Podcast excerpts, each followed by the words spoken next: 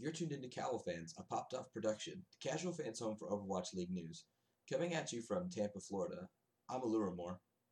I'm Howleir. And before we begin, we just want to remind you to please subscribe to our YouTube channel or our podcast and the various podcasting platforms. It helps us a lot, it supports us, it lets us know that you guys are listening. Now we're just going to jump right in. Alrighty. Yeah. So, this weekend we had four games between four teams, and Yep. they did not all play each other. Right? Florida did not get, and Washington never played one another, and Houston and um, the Fusion never played one Yeah. another. But we did get to see a lot of interaction, which was which was interesting, and it almost ended up feeling like a tournament because you had the two losers and the two winners of both days play each other on the second day. That's So true. it was it was a good way to get a barometer of what the Atlantic South minus Atlanta feels like. Sure. Yeah. So um, let's just kick it off with day one. We had Florida versus Houston, and we had Mhm. Washington versus Philly. And Yeah, so Florida versus um, Houston felt really good as a Florida fan. We basically dominated them. it's true. Um, it was very slow Overwatch. It was, um, it, that which was exasperated by a billion pauses. That's true. Um, first real, oh hey, this is a homestand and technology isn't going to be always working great. Um, feeling, but it it it showed interesting comps. Um, yeah. it was kind of a microcosm of the weekend um or not maybe not a microcosm but like it was it was its own separate thing right um these two teams loved brig and no other teams have loved the brig as much as these two teams so far in the overwatch league It's true. um, they had different ideas to how Brig should be integrated into a lineup. Um, Houston played them at uh, Brig Brigitte as a flex support, so they ran a Lucio Brig comp where um, the Mayhem liked to play Brigitte as a main support, which you saw, which is a lot more common even in the other weekends when Brig did show her face on certain points. Right. um, you would see Brig Ana was a lot more common, um, and that's that's how uh, Florida chose to play Brig, and they both played Brig almost 100% near the end of Houston just getting dominated. They did fiddle with the Ana last Right. minute, um, but otherwise it was almost 100% for Kita. So it, it made for an interesting matchup that Florida just kind of ran away with.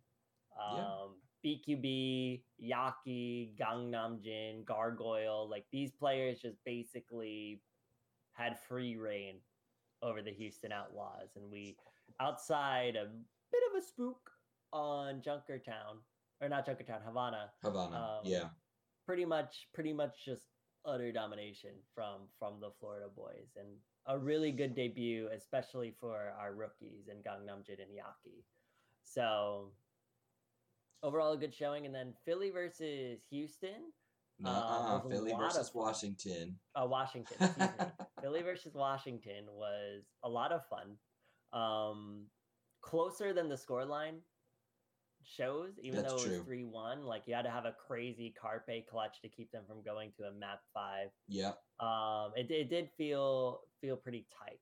Um, Roar basically got dominated the entire match. You really you, you felt the weaknesses of Roar, and Sado looked really strong.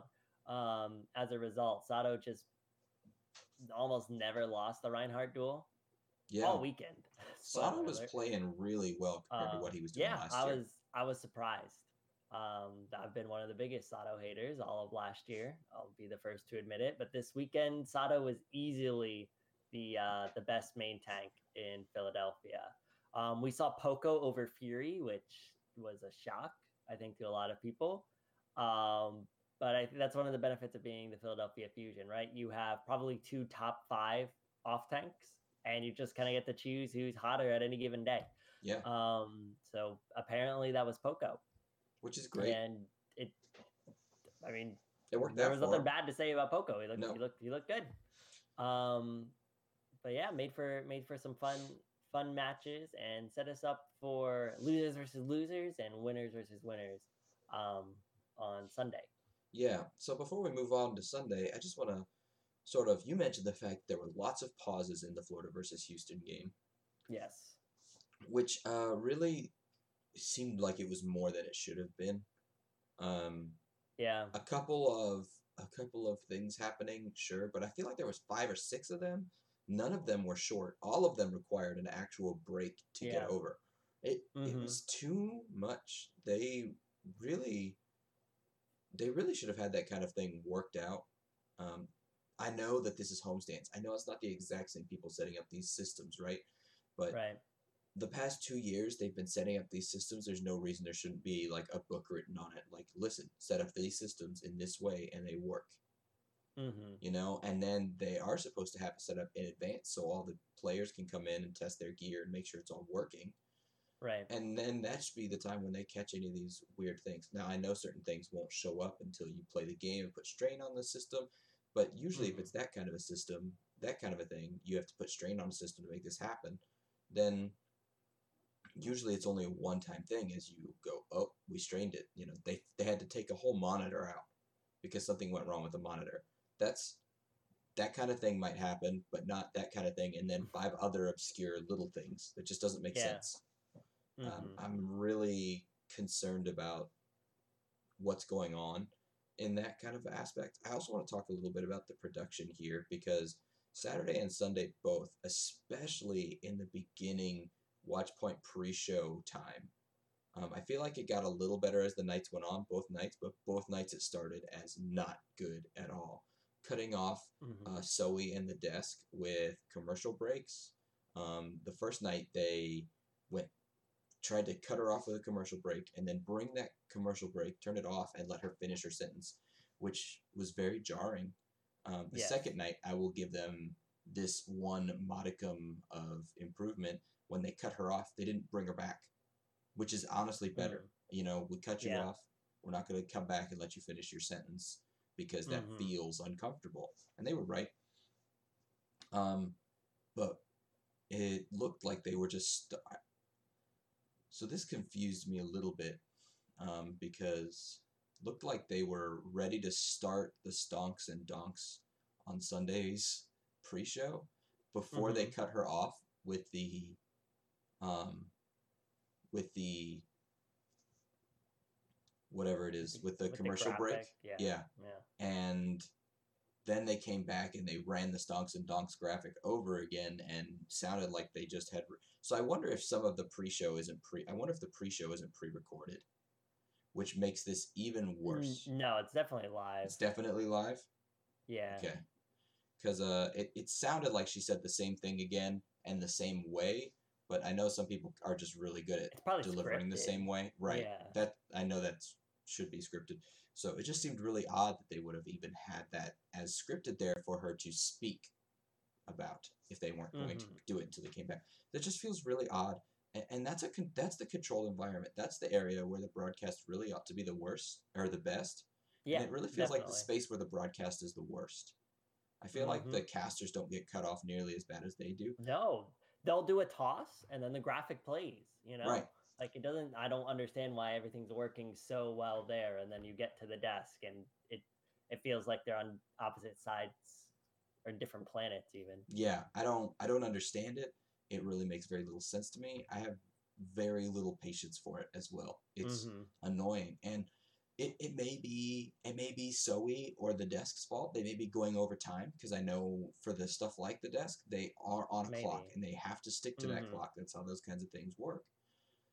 Well, typically in normal broadcast, which is what I imagine they want to wind up on, is a television Right. broadcast again this year. But Mhm.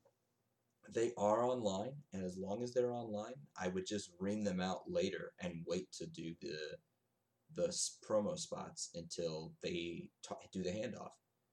Mhm. It, it- ugh, I'm really frustrated with it. And then the other, and then on Saturday they went to do a handoff and waited for a really long time before the promo spot finally ran. It's Yep. super frustrating. There's no reason for this. And it makes me Mhm. just sort of wonder if, like, I tweeted this. I said, Pete, did you just fire your entire production team and hire a bunch of people who have never done this before? hmm That's what it feels like. feels like we've hired a bunch of people who have never done this before.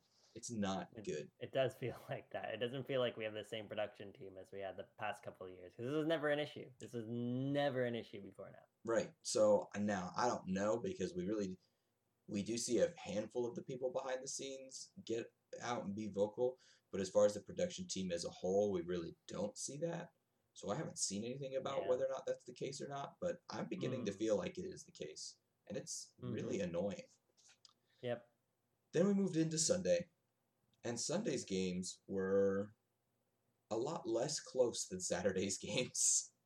No, we, lots of three Overwatch. Lots of three Overwatch. Um, so Houston made a couple changes. Really, um, I guess I kind of want to just diagnose Houston.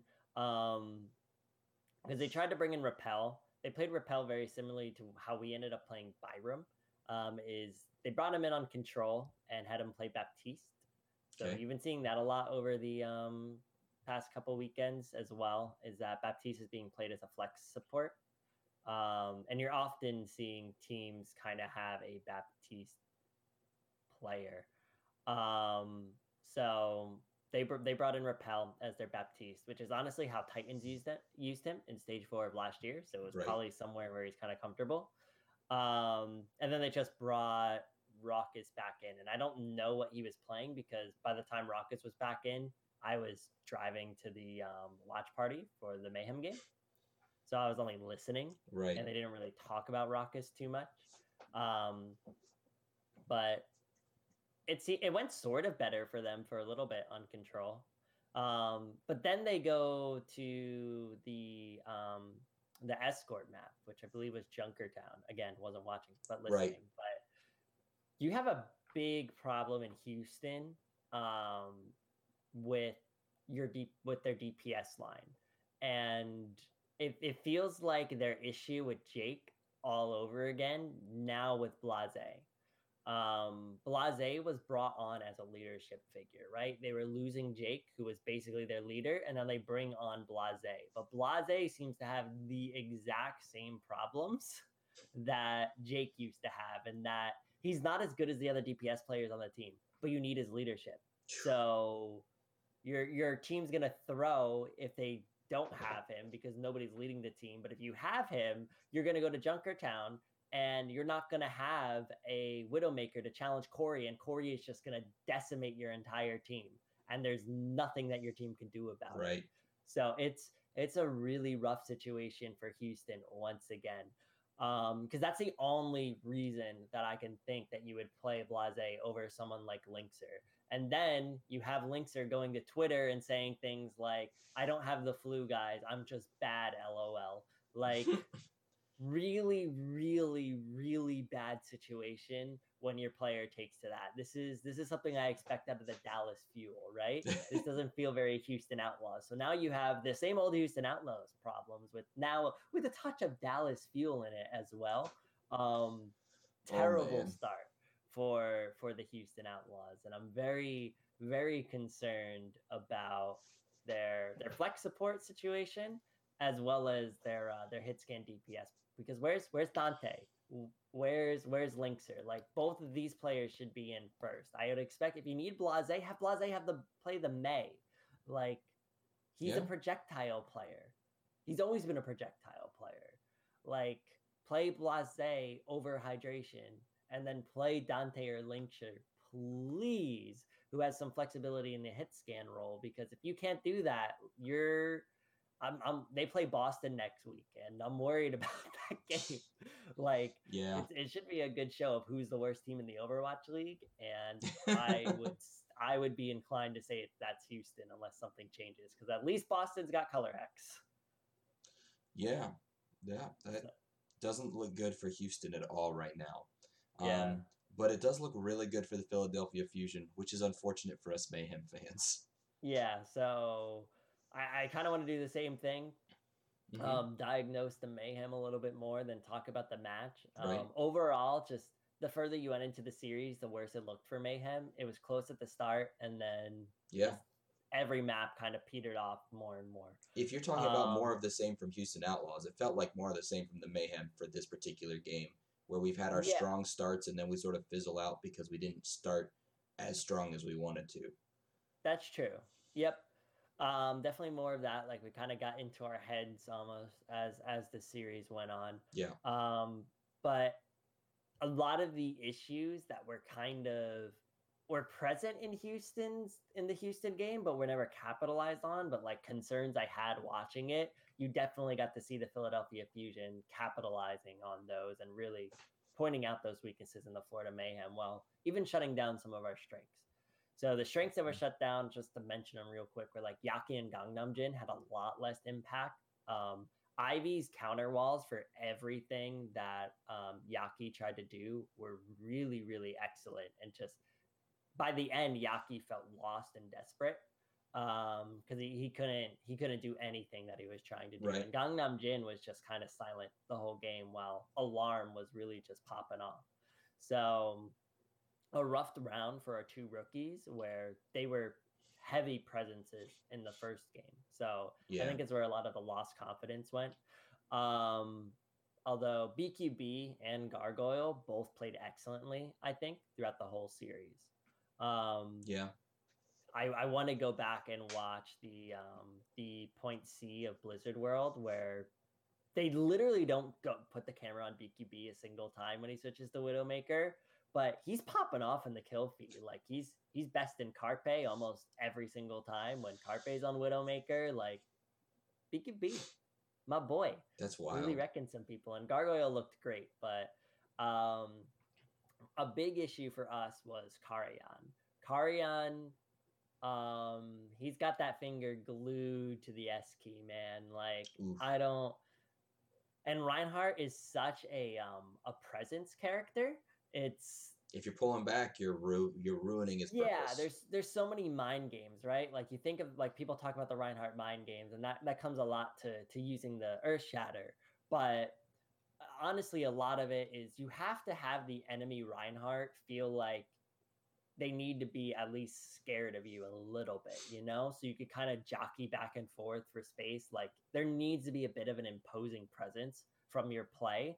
And Karayan had none of it. Honestly, like most of the time, he would just find a small corner of a point and then just stand there. He'd never try to push in and take more space. yeah. After that, he would just do the bare minimum. And then the second when that Philadelphia fusion started to push onto them, he, he would he would start backing up. Like when we lost point A of Blizzard World, that was almost purely just we backed up and backed up and backed up until we weren't on the point. Um, which is sad because we're playing this Brigitte comp, and the idea of a Brigitte comp should be Is to push forward, push forward. you shouldn't be pressing S and not even pushing forward. You should you should be standing still, letting the enemy team push into you, and then you are controlling space with your brig, with your stuns and your whip and everything, right? That's that's the idea of of, of a brig comp. You're like almost almost like what goats was back in the day, except goats would run over teams, but like it was an idea of if someone pushes into you, they're gonna be in for a bad time Right. um, that's that's how this how, why you would want Brigitte. But instead of letting them push into us and then just kind of brawling, we would we, we would fall back. Which what what is Brigitte gonna do when she can't even hit the enemy team because Nothing. you keep backing up? She's gonna do She's nothing. gonna do nothing. So I I think Karayan was a was a really big issue for us in his passivity. Um, a lot of times it, he got cut off from our team a lot. His angles he was taking were, were weird. Um, definitely showed a lot of inexperience at that sort of level. Yeah. So didn't didn't love his play. Um, and then the other big problem that I've already touched on is the Brigitte. Um, but that I don't know if that says problems with the coaching staff or problems with Kris. Um, it might be a mix of both because either this is legitimately what our coaching staff thought was the best was Brigitte is the best for the meta and that's why Kris was on it. And Kris's Brigitte looked fine. I only Right. saw him feed once all weekend. Otherwise, his positioning was generally good. He had some good stuns. Um, he was very aware of where the enemy snipers and hit scan were and were shielding some key shots when he was in vulnerable positions. Um, there were times when there would be a um, an enemy D.Va bomb and he would shield his hit scan or whoever he happened to be near, like Gangnam Jin, and give them that extra little bit of protection with this shield. So he made some good plays, but I'm concerned if this was really just a coaching staff decision or it was Kris's Lucio is not good. We need to do something different because we're going to lose this matchup no matter what. Right. Hmm.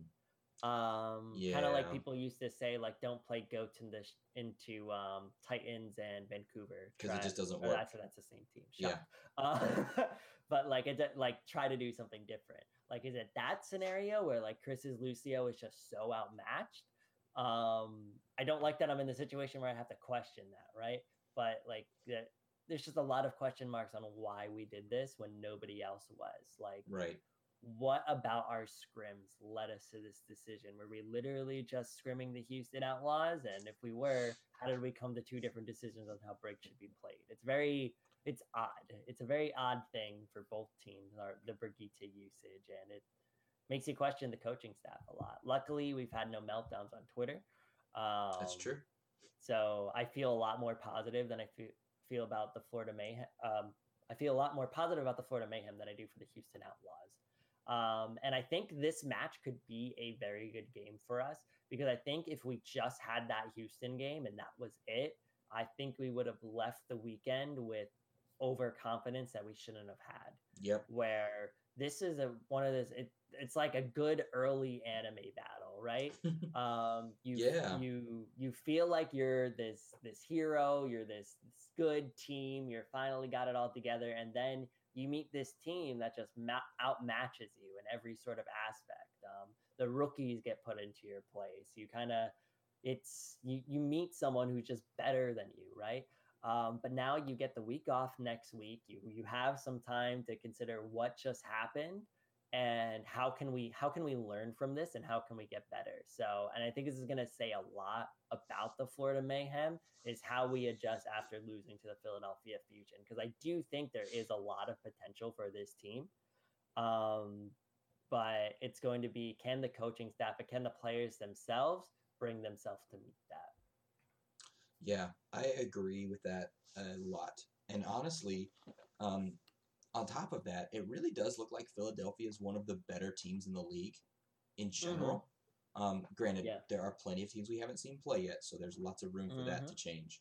Um, but they looked very good. They looked very clean. Top five for sure. Right. And um and honestly, that's we expected Florida to sort of be in the middle of the pack, 8 maybe 10, 12, somewhere in that range, right right smack Mhm. dab in the middle. I this is about how I expect a rank 8 team to play against a rank 5 team. You know, cuz those top 5s are hard to get to. Yeah, I expect us to take a map, but control was close. Control was really close. Took it. So Um, just like a stray icicle and Lucio shot to Yaki's head. yeah. About the difference between us winning and losing that. So, Yeah. So I just all all things considered, I don't think we can be super upset about where we're at anyways. We had a really Oh, yeah. good turnout against the Outlaws and the Outlaws do not like you said, they don't look Yeah. But We're not dumpster tier. no, we're not. We're not. We're I think No. Outlaws are some of the bo- I think Outlaws are going to be starting to fill up our bottom tier as we look Yeah. at our at our rankings and things like that. And I think Mhm. that Florida showed up and said, "Look, look at us. We are clearly and decisively above the bottom tier." Yeah. And I think that's that's that's what we needed this year. We needed that more than we more than we need playoffs. As much as I want us want to see playoffs for Florida, which would be amazing, but Mhm. we really needed to go. Hey guys, we are not the worst. We're just not, and you can't call us the worst. And Yep. that feels so good right now. We'll see how it looks going forward, but um, Yeah. for right now, that's where we're at, and I'm happy with it. Yeah, decent start with room to grow. Mhm. So That's a things good to, spot. Things to be excited about. This shouldn't be a season of just the uh the depresso espresso, right? Like That's right. should there's there's things to be excited about in Yeah. in the South. Um, before we move on to our next thing, I also want to spend a minute and talk about um, the Mayhem's graphics team and their social media stuff because we didn't talk about talking about that, but we need to Right. talk about that because holy moly, Anthony, Thibble, Dom, you guys put together some great stuff. And Bluebell, I think, is the other and person. Bluebell. Yes. Bluebell also animated these graphics time. For, When for like sure. she says she's doing short time work and she's the one who's doing the moving graphics for like announcing our starting six. I think Like I no no shade to Anthony, but that's the best graphics we put out. I think it's a combination of the two. I think Anthony's Yes. making the primary P elements and Bluebell's And then she's animating like them. motion. Yeah. but Um, which holy is cow. yeah, I, I'm I'm not sure that that constitutes a full time gig, but a, uh long term part time gig. I think it at least constitutes. Hey, Yeah, you know, put put put motion in these, make them make them that much cooler, that much ahead.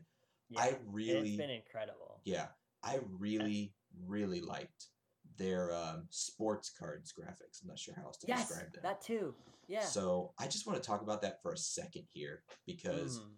um, I'm always looking for reasons to say that we need to move to home and away formats. And here's a great one because Mm. in social media, they really have to pick the best of the best moments to try and put those cards out. yes. And they did, and it looked good, and it was Mm. very well done. But in a live environment where you can have access to an extra screen just for that, which they could do if they were playing home games half of the season, they could set that Mm-hmm. up the way that they wanted it to.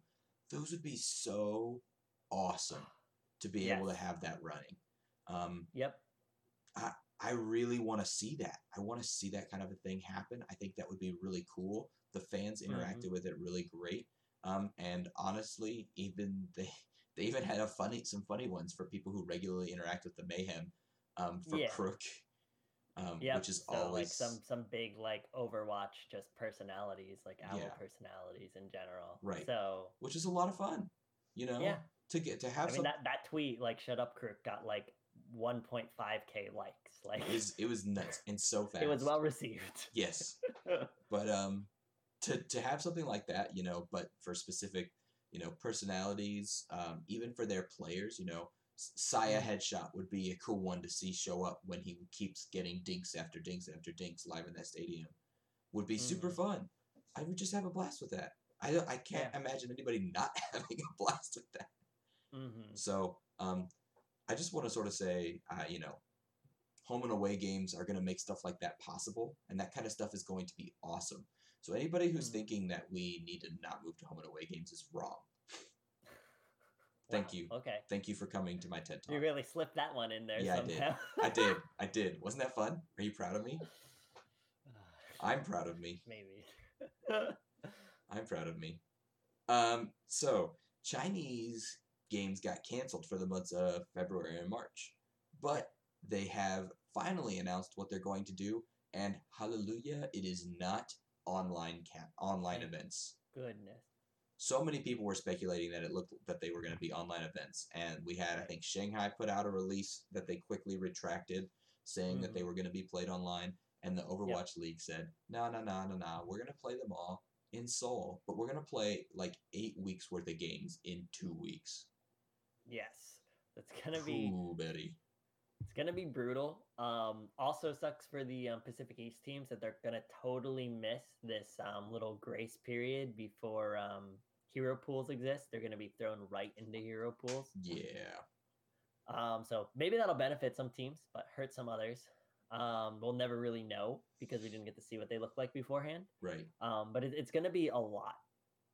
Um, so it's going to take these games. The makeup games are going to take place in week five, six, and seven. Um, to give you context, week one and two just happened, right? Right. So they're going to have to make up for week two, which would have been the purely Pacific East homestands, and then weeks three and weeks four, which would have been Pacific West visiting Pacific East. Right. Um, so they say they're going to intersperse some games into the Seoul homestand. So Seoul homestand, Is week five. lucky fans, you're getting extra Overwatch. It Right. looks like. Um, and then week six and week seven, I don't know if they're gonna have live studios or how that's gonna work, or they're just gonna have a LAN environment. Still waiting for details, but they'll probably they're gonna cram in some of those matches from weeks three and week four. It's Blizzard. They're gonna Um, try and find at least some way to sell some tickets to it. I mean, Yeah. Well, we'll see. I don't know if because of it's so late they'll be able to do that sort of thing, but you you would hope, right? yeah. Um, but that comes out to what week three, week four. That's one, two. That's that's a lot of games. it's a lot of games. It's like thirty games. Yeah, thirty games total, and then cramming in twelve, six. I want to say sixteen games are what you're cramming in. So it's like sixteen games that you're missing on top of the however many games you already have, which adds up to like thirty. So probably like another sixteen or so. Yeah. maybe eighteen. It's nuts. So it's a, it's a lot. Um, they say it might not always be on Saturdays and Sundays, so we might get some weekday games. Doesn't matter. I probably wasn't going to stay up to watch any of these anyway. So just whenever the vods hit, I'll try to watch them. Right. but it's, it's going to be a lot of Overwatch, um, which is probably going to feel weird after having a few weeks of not having a lot of Overwatch, like this past weekend, right? So you're going to go from nothing to a lot. Um, Yeah, it'll be interesting too, seeing how they put out um, information after the fact. I have a feeling that your best sort of digest is just going to be the Watchpoint post show, but with us, Yeah. with us getting really international, um, I'm really hoping to see a lot of content creators and other sort of podcasters and video people like what we do, um, just sort of show up and go, "Hey, my life says I get to stay up and watch the Asian games, so I stayed up and watched the Asian games, and here's what you need to know." mhm. you know whereas we'll sort of be hey our life says we get to stay up and watch the na games so here's some of the na games and what you need to know Yep. it's just sort of going to be a little different but i think it'll be good and i'll be excited to Mhm. sort of find a good place to do to do a digest of what just happened Yeah. Because we really don't have that for overwatch at this point we've never needed it because Mhm. you either could watch all of the games or you could go watch them later because of the way that they had it set up so i think it'll be Mhm. really Well, great to finally be You're gonna do have that. the VODs now. So that's a thing. VODs Yeah. are basically instantaneous, which is super nice. Right. But not everybody wants to go back and watch a VOD after the game's over. Some of us just want to go see the Yeah. highlights of the significant scorecards. yep. So be interesting to do that. Fortunately, we have the stats lab now, though, which should be helpful in some of that. hmm So I'm looking forward to your 13 monitors. oh, buddy. So next week, who's playing next week? So next week you're gonna have games in Washington D.C. It's gonna be Atlantic North visiting Atlantic South. So we're officially done with the two weeks of just interdivisional homestands, and we've now entered true home and away, um, where Not divisions true. are Put visiting divisions. But yeah, um, true as as far as the homestand model goes, I guess. Um, so as an Atlantic South, like Florida Mayhem does not play next week, but for the next few weeks, four weeks, I want to say, um, we're only going to be playing Atlantic North teams. And in fact, this entire half of the season, we're only playing Atlantic Conference teams. Um, so there's there's some actually some exciting games this weekend. Okay. Um, I was only really excited about the Shanghai homestand, and then it got canceled for the opening week. I wasn't expecting a lot out of these weekends, um, with like maybe the exception of like a couple of the fusion games. Um, but now we really are starting to look like we're we're starting to get some good good matches. So literally, the first match of the weekend is the New York Excelsior versus the Philadelphia Fusion Oh, that's going to be Both slick. two and zero coming out of their home stands, and this, this is going to be a chance for them to prove just how good are these teams, right? They New York beat up some bottom of the table teams. Philly beat up some bottom mid table teams. Now Right. they're really going to have to prove themselves. How how good are you? Um, and it, it should make for some exciting things. Will my criticism against New York stand up, or are they going to make me look like a fool once again for a third year in a row? Saebyeolbe Um, loves making you look like a fool. He does. Uh, they don't like love the play Saebyeolbe. They love to play Nenne, who makes himself look like a fool. But, um, but yeah, so that should be some exciting matches, and there's honestly some other exciting games as well that I think are gonna you're gonna learn a lot about um, more of your middle of the pack. Um, you're also gonna learn about the bottom. I mentioned it before, but again, you've got your your your dumpster match. Um, Boston Uprising versus Houston Outlaws should be a lot of fun to just see who's the worst team in the Overwatch League. Tune in. or to suddenly um, find out that the Boston Uprising are very good. Or, or yeah, because they only played against New York. So if New York are really just great, maybe Boston only looked that bad because Right. New York's that good. Right, But no even idea. London looked looked okay against New York. Come on, Boston. Come on. um, but you have some exciting games in the Eternal versus the Justice. Like Justice still looked all right, um, even up against Philly, and Eternal dumpstered London, um, and looked okay against um, against Toronto, despite not having a flex tank at all. So they're gonna have Hanbin of age ready to play. Um, so it should be exciting to see Paris in their finaler, uh, fi- not finalist, but finaler form. These are good grammars. These are good Um, grammars. Good grammars, but they still don't have sparkle. But this this should be like a, a truer. This should, this is gonna be the This is second first form. half of the season right? eternal, right? You're not gonna get your your sparkle eternal quite yet, but this is this is a step in the right direction. So They're only gonna get stronger and have oh man. more that they can show. So I'm excited to see them. And then um, Defiant versus Fusion should be interesting as well. Like we're considering Defiant to be mid-table. This is the chance for them to prove maybe they're even better than we think. Yeah. Um, so I'm excited to see that match. And then the other two will probably just be sad, like Houston versus New York. Oof. Yep. That'll be sad. Um, there should be exciting games, and honestly, all of Saturday will be good if you can just tune into one day. I'd probably recommend Saturday. All of Saturday's games should be good. I'm only expecting one good game on Sunday. Mm. So there you go. That's, that's what I think. It should be overall a, a good homestand, though. I think one of, if not the best one we've had yet. Should be very exciting. Very exciting. Um, before we go, real quick, um, the Chaos Crew hosted some watch parties around town. Thank you to the Yeah. Chaos Crew for hosting watch parties. They do a great Yeah, and job. including Tampa in opening weekend. Yeah. three different cities. And that must have been a lot. Um, they treated us to lanes and special rooms at Topgolf, which was probably a lot more of a financial investment for the Mayhem organization Yeah. than the previous Buffalo Wild Wings homestands were. So we Yeah. appreciate the the love and support for sure. Um, sure. And they had really cool merch as well. So there was actually some exclusive merchandise available for sale that has not hit the Fanatic store yet. That's So right. you probably can't see it. I'll stand up. There it and. Aluramore has it too. But we Yeah. have the new Florida Mayhem jackets. Um, so the player jackets that everybody seems to want, they actually had them on sale, which doesn't even seem like was a thing at any of the homestands so far. Like, so Yeah.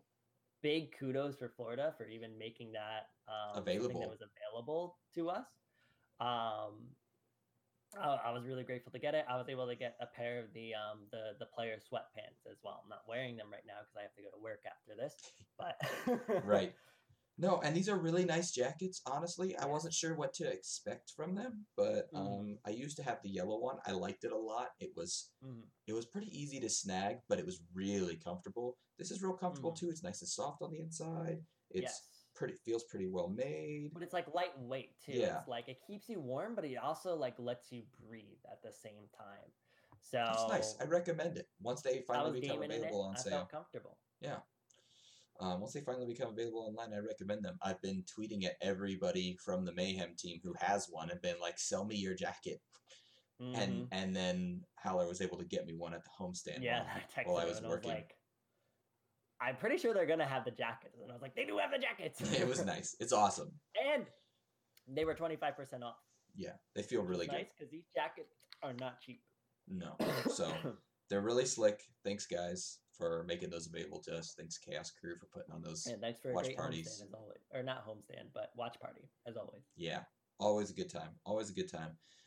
so that's all of our time that we have today. Thanks a bunch for tuning in.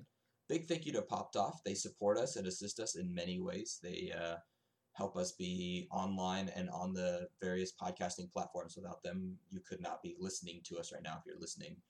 Um, and we're on their, they host us on their YouTube channel. So you wouldn't be watching us here either. You would be watching us from our own lowly two subscriber YouTube channel, which doesn't look nearly as good. They're very good at this, and I'm real real glad to be part of them. Uh, remember that we are available on YouTube, iTunes, Spotify, Google Play, um, all the various podcasting platforms. Make sure you follow us on socials um, and subscribe to us. Uh, it, you know, we're we're doing this for fun. This is a hobby for us, but um, we do this for the people who are listening as well. And so when you subscribe and we see another little person who wanted to be a part of that, it feels good, and we feel like we're doing something that matters to the Overwatch community. That's a great thing. Mm-hmm. Um, so, thanks once again for tuning in. I'm Allure I'm Howleir. and we'll see you next week.